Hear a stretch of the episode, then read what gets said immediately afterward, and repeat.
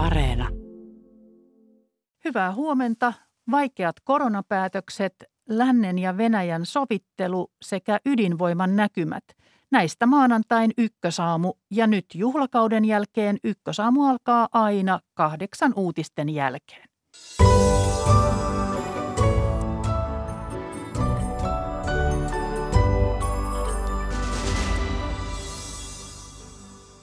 Omikronin piina pahenee. Pystytäänkö kaikki sairastuneet hoitamaan tästä ensin? Venäjän ja lännen välejä hiertäviin turvallisuuskysymyksiin etsitään tällä viikolla ratkaisua. Minkälaisia pelinappuloita ovat pienet maat ja miten tilanne voi heijastua Suomeen? Tästä ykkösaamussa noin 8.25. Ydinvoimasta kiistellään EU:ssa. Suomi lisää ydinvoimaa ja pienydinvoimaloita harkitaan – Miten turvallisuus ja energian tarve vaikuttavat tästä ennen yhdeksää? Ykkösaamun juontajana Maria Alakokko.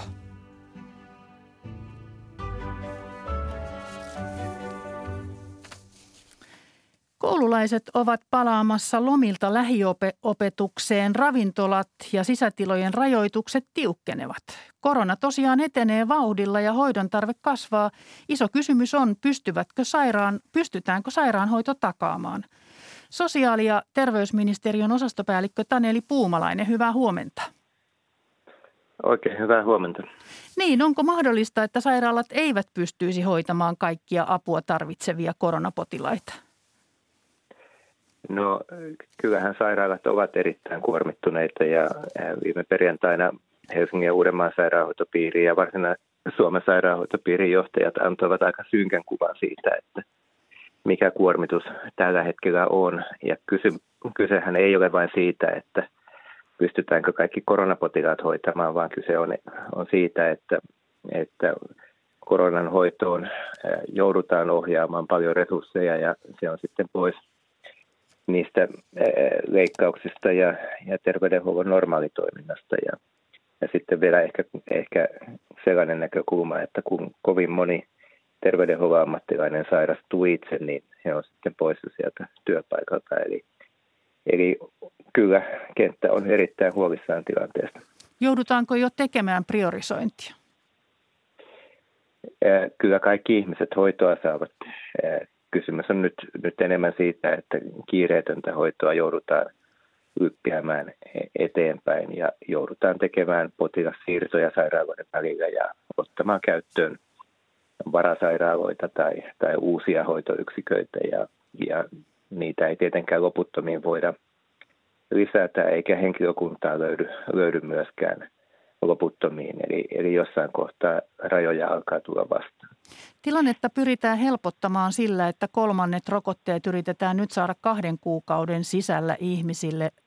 Miten rokotustahtia tehostetaan?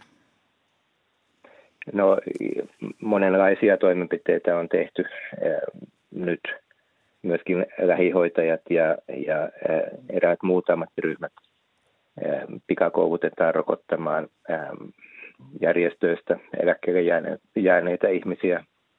Ja, ja viimeiseksi vielä ehkä puolustusvoimiltakin on pyydetty, pyydetty tai heitä on pyydetty varautumaan siihen, että avun tarpeita voi, voi lähiaikoina tulla. Työterveyshuolto lähtee täysimääräisesti rokottamaan työikäisiä ihmisiä varmasti nyt tämän viikon aikana. Eli, eli kyllä tavoite on se, että päästäisiin tuonne – puolen miljoonan viikko, viikkoannoksen antovauhtiin nyt ihan nopeasti. Tarvitaanko valmiuslakia, jolla voi määrätä ihmisiä lisää töihin? Miltä näyttää? No koronaministeriryhmän arvio perjantaina oli, että tällä hetkellä tarvetta ei ole, mutta kyllähän tätä seurataan ihan viikko- ja päivätasolla, että miltä tilanne näyttää. Rajataan ravintoloiden aukioloa jälleen. Sulustakin on puhuttu. Tarvitaanko sitä? ihan lyhyesti? No tavoite olisi, että huomenna valtioneuvosto päättäisi asetuksesta, jolla tosiaan kaikkien ravintoloiden aukiolo anniskeluhan loppuu kello 17, mutta aukiolo rajataan siihen kello 18. Täyssulusta ministeriryhmä keskusteli ja, ja tämä on varmasti pöydällä vielä jatkossakin Myös koululaisten harrastustoimintaa rajataan uusilla sisätilasuosituksilla. Miksi? Miksi ministeriö häärää nyt tällä tavalla aluehallintoviraston tontilla, kun eikö siellä, kykene, eikö siellä kyetä tekemään näitä päätöksiä ilman ministeriön ohjeistusta? No e- e- ehkä läpi koko syksyn se viesti, mikä on, on tuota aluehallintovirastoilta sairaanhoitopiireiltä tullut, on se, että, että tarvittaisiin tämmöisiä valtiovallan linjauksia siitä, että mi, mihin pyritään, mitkä on ne, ne tavallaan tavoitteet ja minkälaisia keinoja pitäisi käyttää. Ja, ja nyt sitten tietysti kun, kun tällaista ohjausta nyt sitten on annettu ja annetaan, niin, niin tietysti tulee myös kritiikkiä siitä, että, että mitä annatte, ettekö te annakaan meidän enää itse, itse näitä asioita linjata. Ja, ja tuota, tietysti hieman ristiriitainen tältä osin tämä tilanne, mutta kyllä itse ajattelisin, että on hyvä, että on, on, on nyt sitten valtakunnallinen linja ja, ja aluehallintovirastothan tekevät sitten ne, kuitenkin ne päätökset. Eli on mahdollisuus poiketakin niistä linjoista, jos, jos niin haluavat. Sosiaali- ja terveysministeriö esitti myös etäopetusta ja koululaisten testausta, vaikka Terveyden ja hyvinvoinnin laitos THL oli niiden hyödyistä toista mieltä. Ettekö luota THLn asiantuntemukseen? Kyllä, me luotamme THL-asiantuntemukseen. Luulen, että tässä on vähän, vähän äh, sanoisiko eri, eri asioista myöskin, myöskin keskusteltu. Eli, eli se ää, ministeriön ehdotus hän oli, että nyt pari viikkoa, kunnes saadaan tämä testausjärjestelmä kuntoon, niin, niin oltaisiin oltu etäopetuksessa.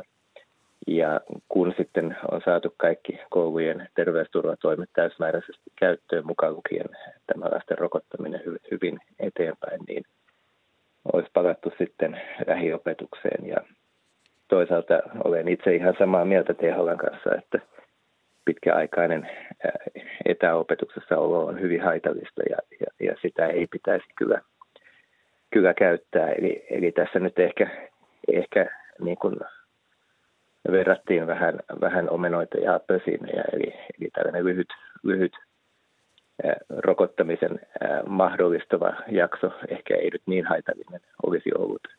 Ja toisaalta kaikki ovat yhtä mieltä, että pitkä etäopetusjakso on hyvinkin haitallinen. Mutta ministeriryhmä, pää... niin. Niin. Niin.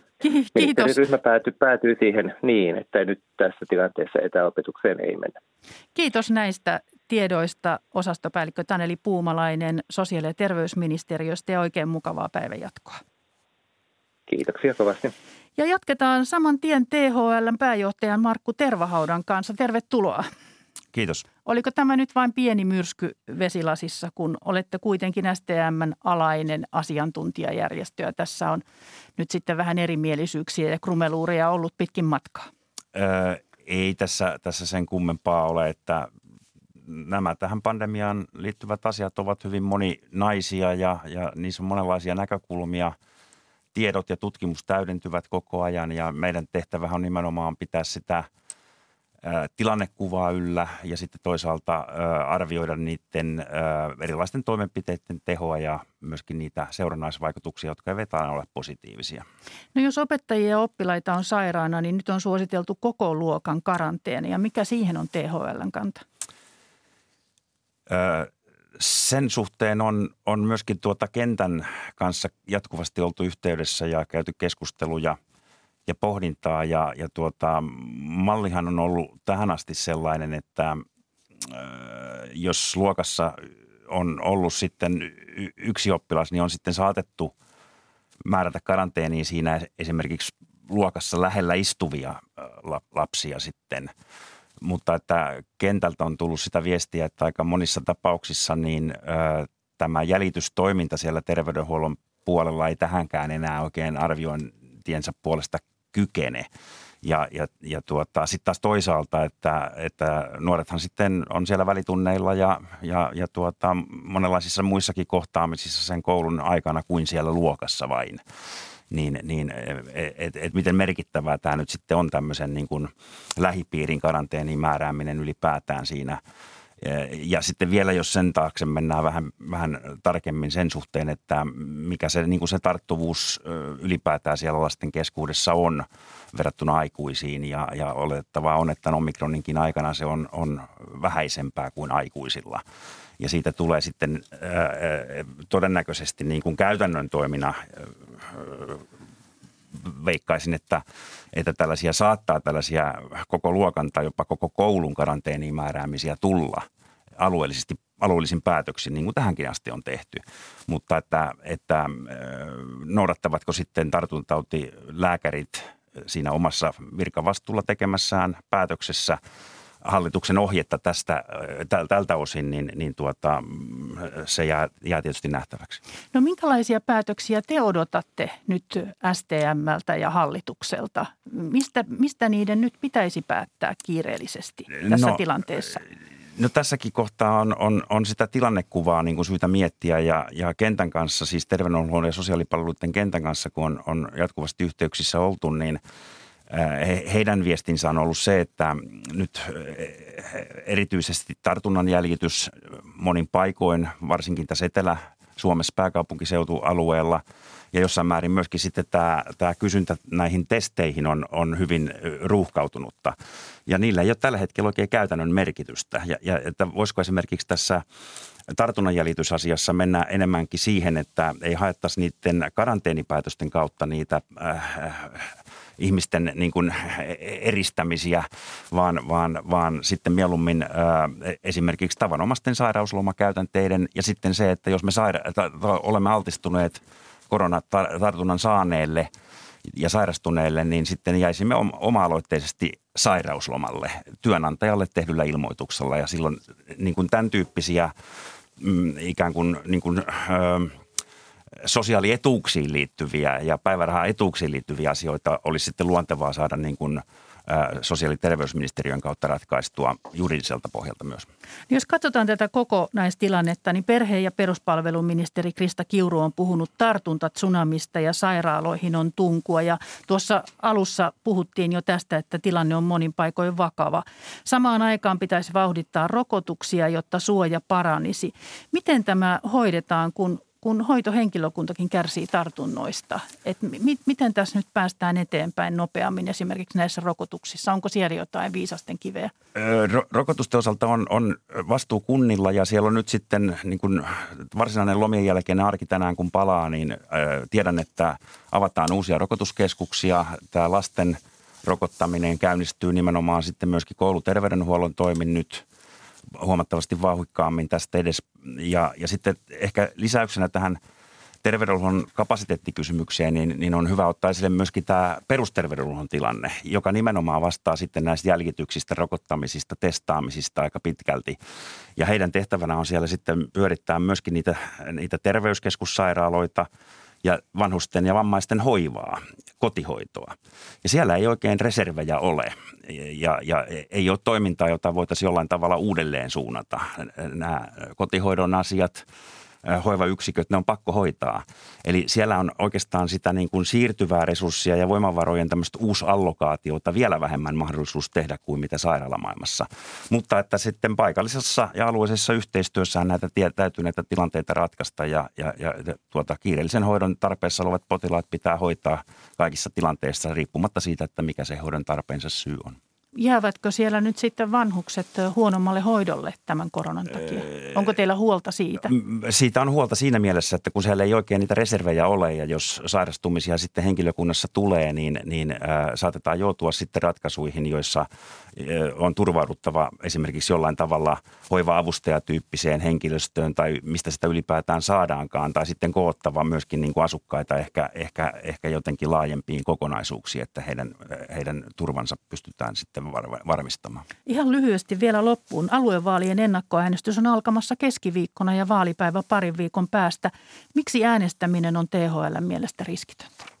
No eihän se täysin riskitöntä ole, että sataprosenttistahan se ei ole, mutta siis näillä menettelyillä, joilla nyt on sitten mahdollisuus etääänestyksissä olla aika lailla ruuhkattomasti toivottavasti ja ulkoäänestyspaikkoja ovat, ovat vaaliviranomaiset suunnittelemassa, niin ja sitten siellä on monenlaisia muita käytänteitä, niin uskon, että ne ovat riittäviä kyllä.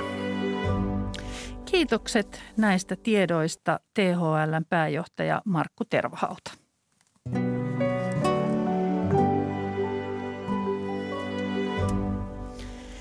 Venäjä ja Yhdysvallat neuvottelevat tänään Sveitsissä Ukrainan sodan uhasta, Naton etenemisestä ja aseriisunnasta. Keskiviikkona neuvottelut jatkuvat NATO-Venäjä-tapaamisella Brysselissä ja torstaina Venäjän ja Euroopan turvallisuus- ja yhteistyöjärjestö Etyjin kanssa Viinissä. Ylen ulkomaantoimittaja Antti Kuronen seuraa neuvotteluja Genevessä. Hyvää huomenta.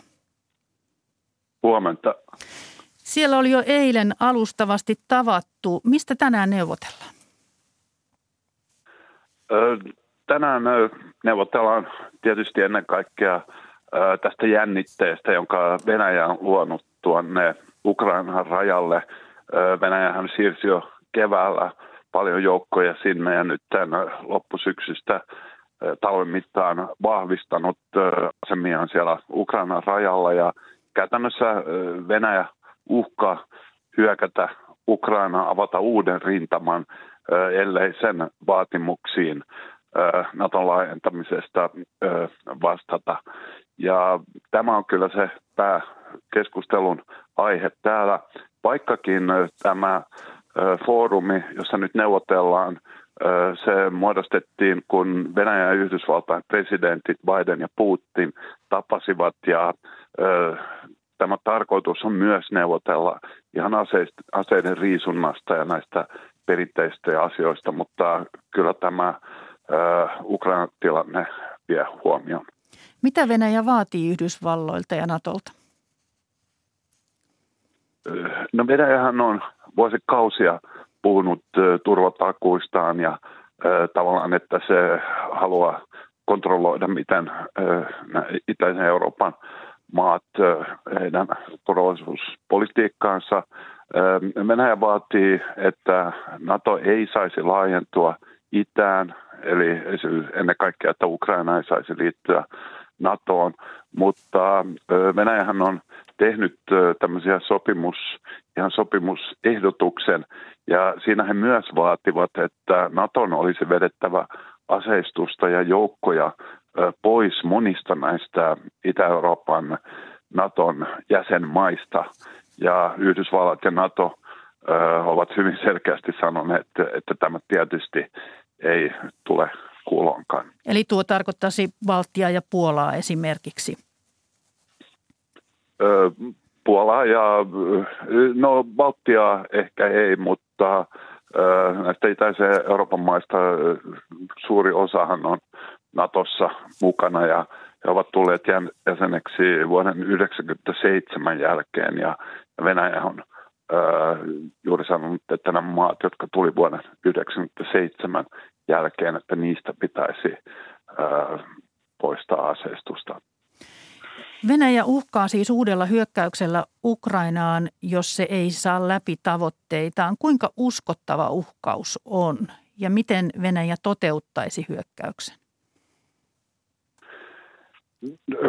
Tämä koko tilannehan lähti siitä, että Venäjä on aiemminkin siirtänyt joukkojaan tuonne Ukrainan läheisyyteen. Venäjä on käynyt tätä proksisotaa Itä-Ukrainassa jo vuodessa 2014, mutta tälleen välillisesti. Ja tässä olisi kyse tämmöistä suorasta hyökkäyksestä Ukrainaan. Ja tosissaan Venäjä on aiemminkin siirtänyt näitä joukkoja, mutta ei ole hyökännyt vuoden 2014 jälkeen niin kuin uudestaan. Ja, mutta nyt Yhdysvallat loppuvuodesta sanoi, että tällä kertaa voi olla tosi kyseessä. Ja oikeastaan siihen perustuu tämä arvio, että tämä tilanne on erittäin vakava. Ja tästä on spekuloitu paljon tietysti ja mikäli Venäjä tekisi sotilaallisen hyökkäyksen, joka on täysin mahdollista, niin kyllä uskotaan, että se olisi jollain tasolla rajattu Ukrainaan. Ehkä jossain Krimin läheisyydessä ottaisi alueita tai vastaavaa. Kiitos Geneveen Antti Kuronen ja sinä sitten seuraat siellä, mitä tänään tapahtuu. Myöhemmin siitä kuullaan lisää. Ja jatketaan studiosta. Täällä ovat arvioimassa tilannetta Euroopan hybridiosaamiskeskuksen tutkimusjohtaja Hanna Smith. Tervetuloa. Kiitos ja huomenta. Huomenta. Ja ulkopoliittisen instituutin johtaja Mika Aaltola. Hyvää huomenta ja tervetuloa. Huomenta. Niin, voi olla tosi kyseessä. Miltä Geneven neuvotteluasetelma kuulostaa ja nämä viikon neuvottelut? Hanna Smith. No siis se kuulostaa siltä, että Venäjä on ainakin saanut yhden toiveensa läpi. Eli juuri nämä kahdenväliset neuvottelut Yhdysvaltojen kanssa on saatu aikaiseksi, on herätelty Eurooppa, transatlanttinen yhteisö siihen, että Venäjän kanssa – niin täytyy tällä hetkellä keskustella ja että Venäjä on onnistunut tavallaan luomaan ainakin sellaisen kuvan, että tässä on tosi kysymyksessä ja nyt pitää jotain tehdä. Ja se on jo voitto Putinille ilmeisesti. No se on niin kuin, ei ehkä puoli voittoa, mutta yksi kolmasosa voitto jo siinä mielessä, että se saadaan näyttämään Venäjällä kyllä todella hyvältä. Mika Aaltola. Niin, no kotimaiseen kysyntään varmaan, varmaan niin kun se tuo laihaa lohtua. No, tässä oli Neuvostoliiton – romahduksen vuosipäivä juuri, eli, eli vaikkakin Yhdysvallat ja Venäjä on, on tavanneet melko säännöllisesti kylmän sodan jälkeen. Asioista on neuvoteltu, ei, ei se yhteys ole koskaan loppunut. Että yhdysvaltalaisesta näkökulmastahan tässä ei ole kysymys neu- mistään myönnytyksestä. Yhdysvallathan ei tunnusta Venäjää samanlaiseksi vertaisvastustajaksi kuin Kiinaa. Eli siinä on niin kategoriaero, mutta totta kai Euroopan asioista sitten pitää niin kuin lähteä liikkeelle Yhdysvalloille toisiksi tärkein kohde, jos ajatellaan globaalisti asioita. Ja, ja Yhdysvallat nyt sitten on tarttunut tähän hetkeen, asettanut Venäjälle vastavaateita ja tukenut myös Ukrainaa puolustuksellisilla aseilla – Eli kyllä tässä niin kuin on äh, mielenkiintoinen äh, hetki käsillä ja, ja odotettavissa on, että nämä neuvottelut jatkuu, jos ei sitten tapahdu tätä äh, konfliktipolun eskalaatiota, joka sitten katkaisisi nämä neuvottelut aika nopeasti. Mm, ja tässä kohdassa Venäjä varmaan kuitenkin niin kuin pidättäytyy hetken aikaa ainakin tästä eskalaatiosta ja haluaa nähdä, että mihin nämä neuvottelut ikään kuin menee. Ja onhan tämä niin kuin historiallinen tavallaan Venäjänkin näkökulmasta, että sitten 2014 niin tällaista ikään kuin neuvottelusysteemiä, mikä nyt tällä viikolla on, niin ei ole ollut. Ja NATO-Venäjä esimerkiksi keskustelu, vaikka heillä tämmöinen yhteistyö – elin onkin, niin sehän ei ole niin kuin tavannut oikeastaan kunnolla sitten Georgian sodan. Mm. Et siinä, että tässä on tapahtunut kyllä niin kuin liikahtelua siihen, että nähdään, että diplomatiaan pitää tavallaan palauttaa sen paikalle suurvaltapolitiikassa. Eli tässä mielessä voidaan odottaa, että siellä nyt ei ihan heti sitten poistuta kokouksesta tänään. No se on hyvin todennäköistä näin. Eli, eli, eli Venäjä hakee nyt tämän Bidenin kaudella, kun on kuitenkin Yhdysvalloissa hallinto, joka – aika systemaattisesti pystyy neuvottelemaan asioista. Se hakee vähän samaa, mitä Trumpin kanssa haettiin Helsingissä muutama vuosi sitten, eli tämmöistä suurvaltakeskeistä diiliä, johka Bidenin hallinto on tavattoman haluton lähtemään, ja se on hyvin epätodennäköistä, että mistään muusta kuin ehkä tämmöistä luottamusta herättävistä toimenpiteistä päästään sopimukseen, ja ne pitää niin kuin Yhdysvaltojen lännen näkökulmasta olla symmetrisiä, jos puhutaan esimerkiksi sotilaallisen harjoittelun vähentämisestä itäisessä Euroopassa, niin sen pitää sitten koskea Venäjän alueita, eh, jotka rajoittuu no, tuohon itäiseen Eurooppaan. Eli siellä rajan toisellakaan puolella sitten ei ilman niin kuin etukäteis eh, ilmoitusta voida tehdä niin kuin asioita. Eli tämä symmetrisuus tässä on niin kuin se keskeinen ää, eh, näkökulma, joka lännellä on ja en usko, että siitä niin kuin luovutaan. No mutta Antoni Blinken ulkoministeri on, on kuitenkin sanonut, että Yhdysvallat haluaa, että tilanne raukeaa Ukrainan rajalla ennen kuin mistään muusta voidaan neuvotella. Siis mistä, mi, mitä se tarkoittaa? No se tarkoittaa sitä, että neuvotteluihin ei lähdetä sillä lailla, että siinä on, on, on pyssynpiippu naaman edessä siinä pöydässä. Eli, eli deeskalaatiota vaaditaan. Eli tässä niin kuin Yhdysvaltojen näkökulmasta on kysymys tällaisesta alustavasta ää, neuvottelusta, jolla pohjustetaan sitten jotain laajempaa prosessia ja katsotaan, että onko Venäjä halukas tällaiseen lähtemään. Ja, ja se lähtökohta niin neuvotteluihin on se, että Yhdysvallat ei neuvottele yksin Venäjän kanssa, vaan, vaan kuuntelee liittolaistensa ja kumppaniensa ääntä, niin kuin se on tehnyt hyvin aktiivisesti myös Suomen ja Ruotsin ääntä on kuunneltu. Puhelin on käynyt hyvin aktiivisesti, että ei, ei niin kuin kahdestaan Venäjän kanssa, vaan Yhdysvalloilla laajempi tuki siinä taustalla. Ja tämä nyt asettaa Yhdysvalloille aikamoiset sitten parametrit myös siihen, että mitä Yhdysvallat voi tehdä. Myös sisäpoliittisesti on parametreja Yhdysvalloilla tässä suhteessa. Ei mitään myönnytyksiä ole tulossa. Ja sitten Eikä tässä, toisellakaan puolella ilmeisesti, Hanna Smith. Niin, ei siis sitten Venäjän tarkoitushan, sen takia ehkä niin kuin on, Yhdysvallat haluaa korostaa sitä, että nyt puhutaan Ukrainasta, koska Venäjä haluaisi sekoittaa – heti alkuun jo ihan kaiken. Siinä mielessä, mm. että otetaan pöydälle NATO-laajentuminen, otetaan pöydälle ohjuspuolustusjärjestelmät, otetaan pöydälle NATO-joukot. Hmm. Ruvetaan keskustelemaan niin kuin monesta eri asiasta ja sekoitetaan mahdollisimman paljon – sitä kokonaisuutta, koska sitten on ehkä mahdollisuus Venäjän näkökulmasta, että esimerkiksi NATO-liittolaiset rupeekin keskustelemaan jostain ohjuspuolustusjärjestelmästä, eli sekoittaa sitä kokonaisuutta. Se, mistä Yhdysvallat todella voi keskustella kahdenkeskisesti Venäjän kanssa, on se, että Venäjän pitää niin kuin vähentää niitä joukkoja Ukrainan rajalla. Se paine, mikä kohdistuu Ukrainaan, pitää lähteä pois tämä on niin kuin sellainen kokonaisuus, että on ehkä helppo. Nämä kaikki muut, mitä Venäjä on heittänyt niin kuin pöydälle, niin ei ehkä ole sellaisia, joista keskustellaan juuri kahdenvälisesti niin kuin Yhdysvallat ja Venäjä. Mutta jos kumpikaan ei anna mistään periksi, niin mit, mitä, mitä tästä seuraa?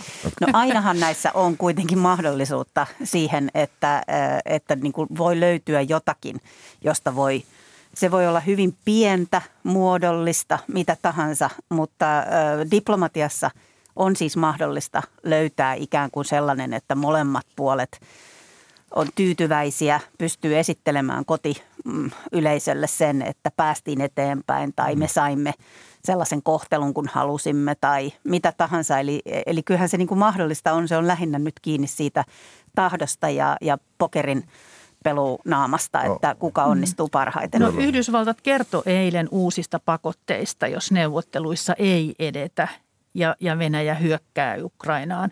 Ja pakotelistalla on Venäjän suurimpien rahoituslaitosten sulkeminen maailmanlaajuisesta liiketoiminnasta, kauppasaarto amerikkalaisten puolustus- ja kuluttajateknologian käytölle ja ukrainalaisten varustaminen mahdolliseen sissisotaan Venäjää vastaan minkälainen pelote tämä, miten te arvioitte näitä?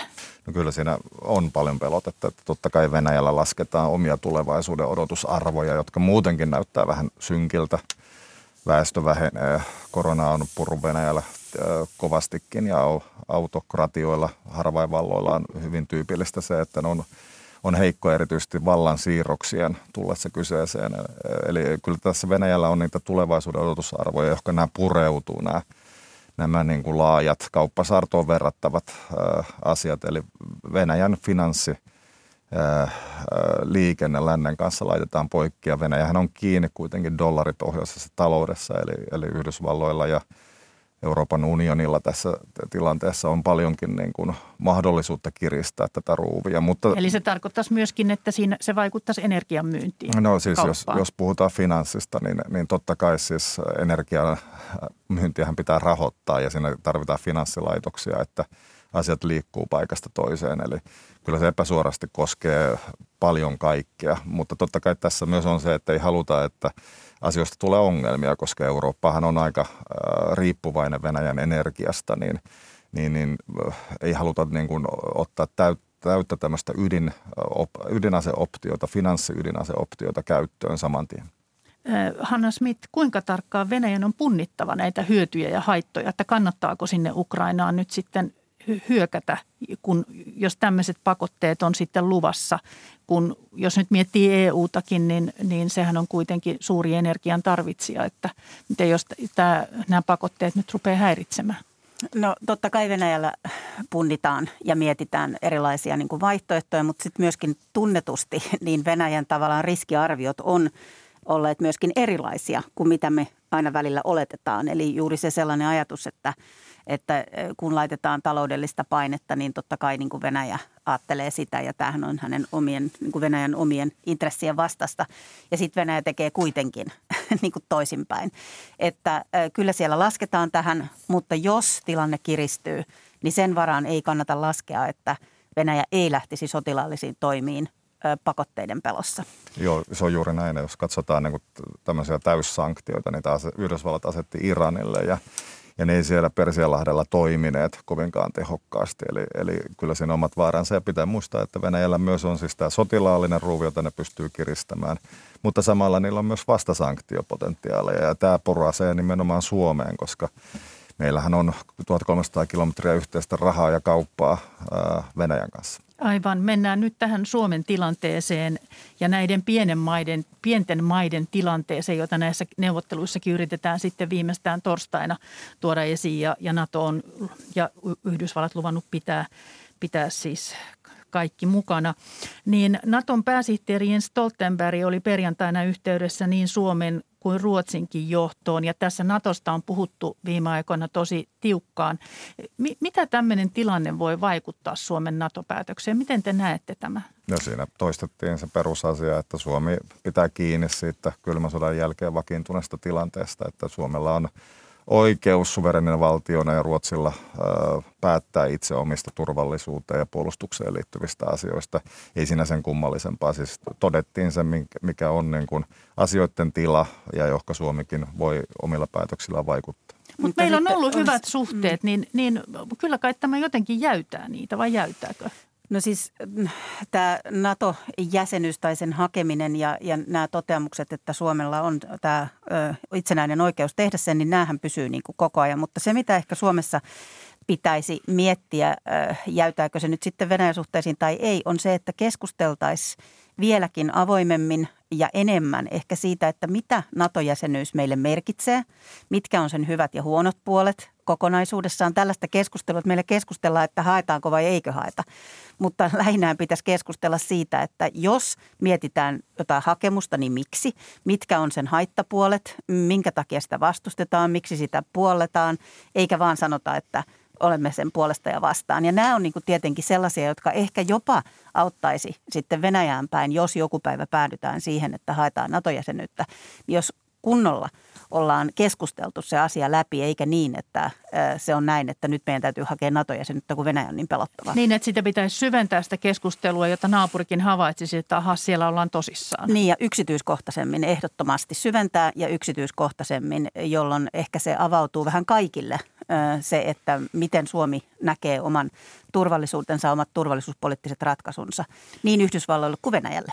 No jos Suomi ja niin kuin Suomi ja koko EU ovat hyvin riippuvaisia Venäjän energiasta ja EU on Venäjän suurin asiakas tässä, niin jos suhteet heikkenevät edelleen ja, ja energia tosiaan on, on tämmöinen keskeinen asia, niin, niin voiko se, voisiko se tarkoittaa esimerkiksi, että Fennovoiman Pyhäjoen ydinvoimalahanke venäläisen Rosatomin kanssa keskeytettäisiin? No kyllä se ainakin vaikeutuu huomattavasti, jos tämmöiset sanktiot tulevat päälle. Siis se rahaliikenne pitää jotenkin hoitaa sitten toisin, sitten tulee kalliimpaa.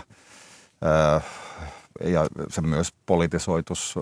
Ja jos näitä sanktioita tulee, niin siitä tulee myös tämmöistä – juridista keskustelua siitä, että miten se saadaan toteutettua.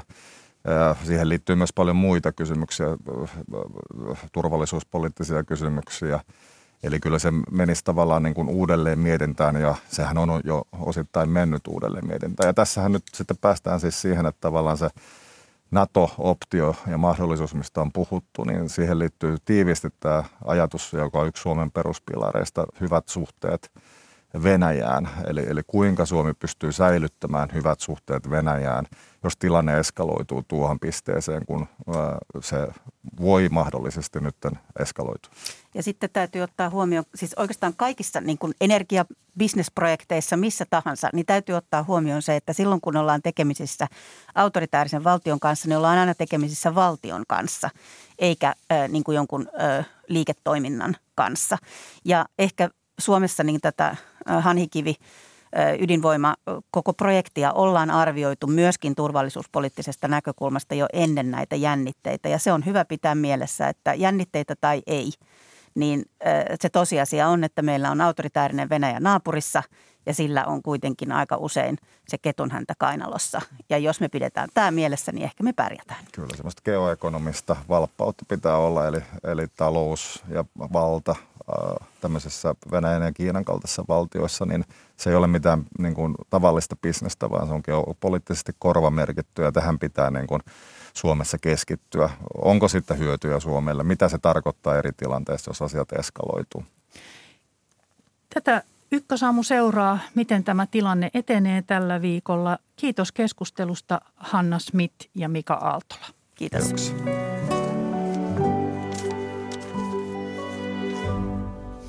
Ja jatketaan ydinvoimasta. Ydinvoimatekniikan professori ja energiatekniikan osaston johtaja Juhani Hyvärinen Lappeenrannanlahden teknillisestä yliopistosta eli LUT-yliopistosta. Hyvää huomenta ja tervetuloa. Kiitos ja hyvää huomenta. Hyvää huomenta. Jos Pyhäjoen Fennovoiman voimala saa rakennusluvan ja sinne tulee venäläisen Rosatomin reaktori ja Rosatomin tytäryhtiö myös omistaa kolmanneksen voimalasta, niin onko riski, että Venäjä voisi halutessaan pysäyttää voimalan esimerkiksi lopettamalla polttoainetoimitukset? No nämä nykyiset ydinvoimalathan toimii sillä tavalla, että niihin ladataan tuoretta polttoainetta kerran vuodessa ja sitten laitetaan kansi kiinni ja menoksi ja sitä ei ulkopuolet käsin pysty sitä voimalaitoksen käyttöä estämään. Olkiluodon ydinvoimala määrittelee ostamansa ydinpolttoaineen koostumuksen itse. Voisivatko Loviisa ja mahdollinen Fennovoiman voimala ostaa polttoaineen muualtakin, jos tulisi energian tuontia Venäjältä rajaavia pakotteita? Aivan hyvin voi. Eli nämä ydinpolttoaineisiin käytettävät materiaalit on nämä raaka-ainemarkkinoilta saatavilla kansainvälisesti ja mitat tiedetään. Ja itse asiassa EUn sisällä Tsekeissä ja Ukrainassa venäläisvalmisteisissa reaktoreissa on käytetty suuriakin määriä länsi, länsi, länsimaissa valmistettua polttoainetta. Lovisassakin on aikanaan testattu Englannissa tehtyä polttoainetta. Eli tämä energiabisnes ihan yleensä, jos vähän saan kommentoida noita edellisiä – edellisiä haastateltavia tässä, niin, niin, niin tota, näistä autoritäärisistä maistahan kaikkien hyvin suuri määrä erilaisia energiatekniikan ratkaisuja ja materiaaleja tulee. Et myös niin kuin aurinkopaneelit tulee Kiinasta, joka on autoritäärinen maa ja tällä lailla näin. Aivan, että kaikkea ei voi pois sulkea. Juha, niin Juhani Hyvärinen, olit aloittamassa Pyhäjoen ydinvoimalahanketta joten se on sinulle tuttu ja nyt olet professorina Lappeenrannassa, jossa yliopiston laboratoriossa on testattu Pyhäjoelle kaavailtavan venäläisen ydinvoimalan turvallisuustekniikkaa. Pitävätkö venäläisten siitä antamat tiedot paikkaansa vai onko siellä huolestuttavia kysymyksiä? No niiden järjestelmiä ja ilmiöiden osalta, mitä me on ehditty kokeilla, niin me on havaittu, että luonnonlait toimii samalla lailla yhteiskuntajärjestyksestä riippumatta kaikkialla. Ja ja me ei ole nähty, me on oikein erikseen etsitty, että onko mekanismeja, jotka haittaisi näiden uusien järjestelmien toimintaa, mutta ei me ole löydetty sellaisia. Varsinkin näiden uusien ydinvoimaloiden sähkön tuotantokustannuksia on pidetty korkeina esimerkiksi tuulivoimaan verrattuna. Kannattaako Pyhäjoen voimalla rakentaa, jos halvemmallakin saadaan sähköä? No silloin sitä sähkö, tietenkin pitää saada. Ja jos haluaa saada sähköä varmasti, niin silloin kannattaa rakentaa sellainen voimalaitos, jonka käynti on omissa käsissä, eikä säästä riippuvainen tai muista toimijoista riippuvainen. Puhutaan sitten äh, pienydinvoimaloista. Meillä on siis ydinvoimaa tulossa tosiaan, jos se Pyhäjokikin saa, saa luvan ja Olkiluoto kolmosta käynnistetään ja maailmalla on kehitteillä näitä pienydinvoimaloita kasvavaan sähkön ja lämmön tarpeeseen. Testaatte Lappeenrannassa pienten ydinvoimaloiden tekniikkaa ja turvallisuutta. Mitä tällainen pienydinvoimala käytännössä tarkoittaa? Kuinka pieni se on? No tällainen pieni modulaarinen ydinvoimala on kattotermi, joka tarkoittaa itse asiassa hyvin laajaa kirjoa erilaisia eri, eri kokoisia laitoksia eri tarkoituksiin. Suurimmillaan niin tuon otsikon alla myydään reaktoreita, jotka on samankokoisia kuin mitä meillä Loviisassa jo käy. Pienimmillään ne on sata kertaa pienempi. Et se on tosiaan laaja haitari. Sähkön tuotantoon, kuten sanoit, lämmön tuotantoon sopii nämä hyvin pienet reaktorit hyvin. Ja sitten meillä on laivareaktoreita vielä, jotka on siellä välimaastossa kymmenen kertaa Loviisaa pienempi. Eli niillä sitten voi merellä liikkua Joo, kyllä. Laivaa voidaan puhtaasti liikuttaa ydinvoimalla. Mitä etua on pienuudesta ja siitä, että niitä voidaan, niitä voidaan tehdä sarjatuotantona? No sarjatuotannon etunahan on se, että sinne pääsemiseksi kaikkien osapuolten täytyy ensin selvittää itselleen tarkkaan, mitä pitää tehdä ja tehdä sellaiset suunnitelmat, että niiden, niistä voidaan pitää kiinni. Ja sen jälkeen toteuttaminen on nopea. Ja kun toteuttaminen on nopea, rahaa ei sitoudu pitkäksi aikaa ja saadaan tasasta laatua. Paljon suurempi osa voimalaitoksesta kuin isoissa reaktoreissa voidaan tehdä tehtaalla kerralla valmiiksi, tuoda laitospaikalle ja asentaa ja, ja, ja, ja ottaa käyttöön. Eli siinä ei mene kymmeniä vuosia. Eli siinä ei sitten mene kymmeniä vuosia enää, kun vauhtiin päästä. No joko tällaisia pienydinvoimaloita on jossakin käytössä? On niitä. Venäjällä on tämä kelluva ydinvoimalaito, ydinvoimala Akademik Lomonosov, joka on tuolla Pohjois-Siperiassa Pevekin kaupungissa kaivosyhdyskuntaa ylläpitämässä. Argentiinassa on kotimainen pieni voimala rakenteilla ja Yhdysvalloissa on useampikin erilainen malli lähellä kaupallistamista. No, puhutaan turvallisuudesta. Ydinvoimatekniikan professori Juhani Hyvärinen, olet aiemmin ollut 19 vuotta ydinturvallisuutta valvovassa säteilyturvakeskuksessa töissä. Nyt kun pienydinvoimaloita kaavaillaan kaupunkienkin läheisyyteen, niin minkälainen turvallisuusriski se on? No nämä pienydinvoimalathan, niissä on vähemmän polt- pienempi teho ja sitä myöten vähemmän polttoainetta ja kun on vähemmän polttoainetta on myös vähemmän radioaktiivisia aineita ydinturvallisuus palautuu aina pohjimmiltaan säteilyturvallisuuteen ja siihen, että kuinka paljon radioaktiivisia aineita edes teoriassa sieltä voimalaitoksesta voisi karata ihmisten ilmoille. Ja kun niitä aineksia on vähän, ja sitten varsinkin vielä, jos tehdään lämmitysreaktori, missä meillä on vaatimattomat paineet ja lämpötilat, ja toimitaan pienellä teholla, niin silloin on huomattavan helppoa varmistaa se, että se pysyy ehjänä, vaikka jotain tähän laitoksen käyttöön liittyvää häiriintyisikin. No onko pienelle ydinvoimaloille samanlaiset turvallisuusvaatimukset kuin isoille?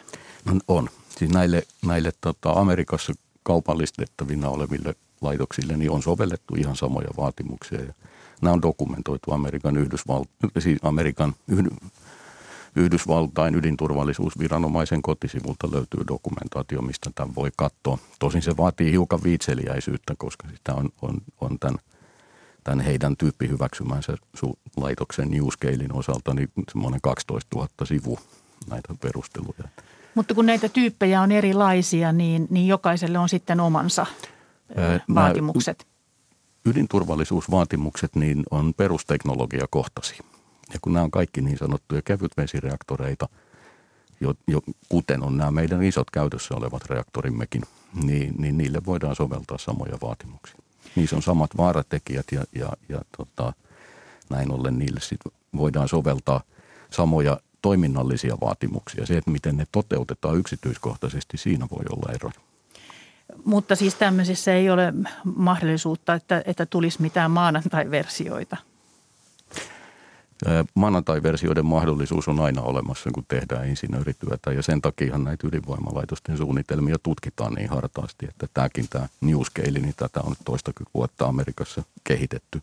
Ja viranomainen on arvioinut sitä hyvin pitkään, siis 2010-luvun alkupuolelta, eli, eli sillä ja näillä meidän testeillä ja tämän tyyppisillä insinöörityöllä, niin se sitten varmistetaan, että No jos sattuisi onnettomuus ja kun, nämä, kun näitä nyt harkitaan sitten kaupunkien viereen, niin miten varmistetaan, että radioaktiivista ainetta ei pääse reaktorin ulkopuolelle? Siihen on yksinkertaiset suunnitteluperiaatteet, joissa lähdetään siitä, että kun meillä on ne radioaktiiviset aineet siellä osana sitä kiinteää polttoainetta keskellä sitä reaktoria, niin me varmistetaan, että perättäisillä leviämisesteillä, eli sulkemalla se radioaktiivisuus monen toisistaan riippumattoman kuoren sisään, itse polttoaineen suojakuoren, reaktoriastian ja reaktorin ympärillä olevan suojarakennuksen sisään, niin näillä se varmistetaan. Nämä periaatteet on, on ollut olemassa ja käytössä jo 50-luvulta asti. Kuinka lähellä ihmisasutusta tämmöinen voisi olla? Yhtä lähellä kuin mikä tahansa tämmöinen vähän isompi teollisuuslaitos, missä käsitellään vaarallisia aineita. Koska Suomessa voisi olla ensimmäinen pienydinvoimala käytössä? No itse olen teknooptimisti tietenkin ja, ja toivon, että me pystytään yhdessä näitä teknisiä kysymyksiä viemään eteenpäin ja ratkaisemaan. Ja kaupallistamaan, tuotteistamaan näitä laitoksia ja ottamaan niitä käyttöön niin, että niitä sitten tällaisia pieniä lämmitysreaktoreita tämän vuosikymmenen lopulla voisi olla Suomessa jo käytössä, mutta sitten tämmöisiä isompia ulkomailta ostettavia, niin kyllä siinä sitten vähän kauemmin menee, että se on varmaan 30-luvun alkupuoli, jolloin niihin päästään. Mutta te ette siellä Lappeenrannassa pysty tällaista itse tekemään? Ei me yksinämme pystytä tietenkään, että kyllähän siihen tarvitaan sitten niin kuin, ää, monen, monenlaisia valmistajia ja rakentajia ja projektin hallintaa ja laitteita ja isompi porukka totta kai. Puhutaan sitten vielä jätteistä. Suomessa ydinjäte säilötään Eurajoille kallioperään noin 400 metrin syvyyteen sadaksi tuhanniksi vuodeksi. Kauanko se riittää, koska, tar- koska tarvitaan lisää tämmöisiä onkaloita? No tämä Posivan loppusijoituslaitoksen riittävyyshän on laskettu jo aikanaan niin Loviisan kolme ja Olkiluoto neljää varten. Eli se ei niin kuin Suomen tarpeisiin riittää ja meillähän se sitten riittääkin, koska EUn puitteissa niin jokainen jäsenmaa huolehtii jätteensä itse. Ja, ja teknisesti ja luonnontieteellisesti niin tämä ei ole mikään mahdottoman vaikea ongelma. Että ydin, käytetty ydinpolttoainetta voidaan turvallisesti loppusijoittaa monenlaisiin erilaisiin geologisiin muodostelmiin, mitä Keski-Euroopasta löytyy. Et se on enemmän sitten tahdon kysymys – Aivan. Tämä on ehkä tärkeää ymmärtääkin, koska, koska esimerkiksi Saksassa niin, niin tätä kysymystä ei edes ole haluttu ratkaista, jotta voidaan sanoa, että se ei ole ratkaista. Niin, mutta että se olisi mahdollista ratkaista ihan muuallakin Euroopassa, vaikka nyt sanotaan, Joo, että siellä on paljon ongelmia tässä. Joo, ilman muuta. Siis tällaiset tekniset ja teknistaloudelliset ja luonnontieteelliset kysymykset voidaan aina ratkaista. No Suomessa on pelätty, että, että kun meillä nyt on tämä on, onkalo, niin, niin että, me, että Suomesta tulisi tämmöinen muiden maiden ydinjätteen loppusijoitusmaa. Niin mitä sinä ajattelet tämmöisestä Pidän pelosta? hyvin epätodennäköisenä sen takia, että tosiaan EUn jätedirektiivi, ydinjätedirektiivi sanoo, että kaikki jäsenmaat huolehtivat asiasta itse. EU:ssa kiistellään nyt par, parasta aikaa myös siitä, että luokitellaanko ydinvoima vihreäksi energiaksi ja, ja sellaista vihreää luokitusta odotetaan sieltä, joka kestäisi nyt sitten, että se olisi jotenkin ajassa rajoitettu. Kuinka tärkeä luokitus on ydinvoiman jatkon ja EUn energiansaannin kannalta? No ydinvoimahan on yksi kaikkein tärkeimpiä puhtaita energiantuotantomuotoja EU:ssa ja se, että sen rahoitusta kohdellaan reilulla tavalla suhteessa muihin energiantuotantomuotoihin, niin on ilman muuta tärkeä asia. Ja se, että voidaanko ydinvoima luokitella vihreäksi, niin on kaikilla numerisilla mittareilla, kaikilla mitä me voidaan niin kuin objektiivisesti mitata, niin, niin ilman muuta helposti perusteltava tai perusteltavissa oleva ja, ja, ja hyödyllinen ja tarpeellinen asia. Ja, ja tähän tulokseenhan komissiokin nyt sitten lopulta on tullut, että ydinvoimahan on luokiteltu vihreäksi energiaksi. Ja, ja, ja tässä, tämän luokituksen yhteydessähän käytiin laajaa keskustelua siitä, että aiheuttaako ydinvoima niin kuin merkittävää ympäristöhaittaa jotain kautta. Ja, ja tästä on varsin tarkka tarkastelu, jonka lopputulema on, että ei aiheuta. Eli siis sinä ajattelet, että jos hiilestä halutaan eroon, niin, niin ydinvoiman on oltava siellä vaihtoehtona. Joo, kyllä sen täytyy olla ja historia osoittaa tämän, että ne maat, jotka on rakentanut paljon ydinvoimaa aikanaan 70-luvulla ja 80-luvulla, niin niiden hiilidioksidipäästöt Euroopassa on hyvin pienet tällä hetkellä. Että Ranskankin. Tyyppiä Ranska, Ruotsi, Suomikin.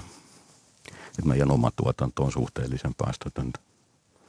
Ja sitten taas ne maat, jotka ei ole käyttäneet tai turvautuneet ydinvoimaan, vaan ovat yrittäneet muulla keinoin vähentää hiilidioksidipäästöjä, niin ovat siinä epäonnistuneet. Tämä on ihan numerinen tosiasia, jonka voi katsoa hiilidioksidipäästötilastoista. Ja tämä EU-luokitus, niin siitä nyt sitten vielä äänestetään tämän kevään aikana. Kiitoksia ydinvoimatekniikan professori Juhani Hyvärinen Lappeenrannanlahden teknillisestä yliopistosta ja mukavaa päivänjatkoa. Kiitos samoin.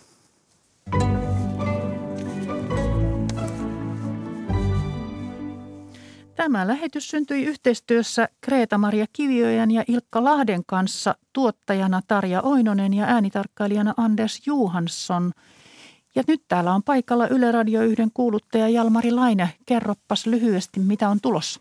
Uusi vuosi ja uudet kujeet ja uutta ohjelmaa Politiikka Radio aloittaa tällä kanavalla tai siirtyy tänne Yle Puheen kuuntelijat sen tuntevat. Ja Ei sen pienempi aihe kuin politiikan vuosi ja politiikan kevät 2022 No se on varmaan nopeasti käsitelty. No on, siihen onneksi on siinä nyt sentään puoli tuntia varattu kello 13. Roman Schatzilla on aikaa sitten käydä kolmas koronavuosi peräti vajassa tunnissa kello kymmeneltä. Ja ihana muistojen Boulevardin luvassa ihan kohta. Nyt yhdeksän uutiset. Kiitos seurasta ja mukavaa päivää.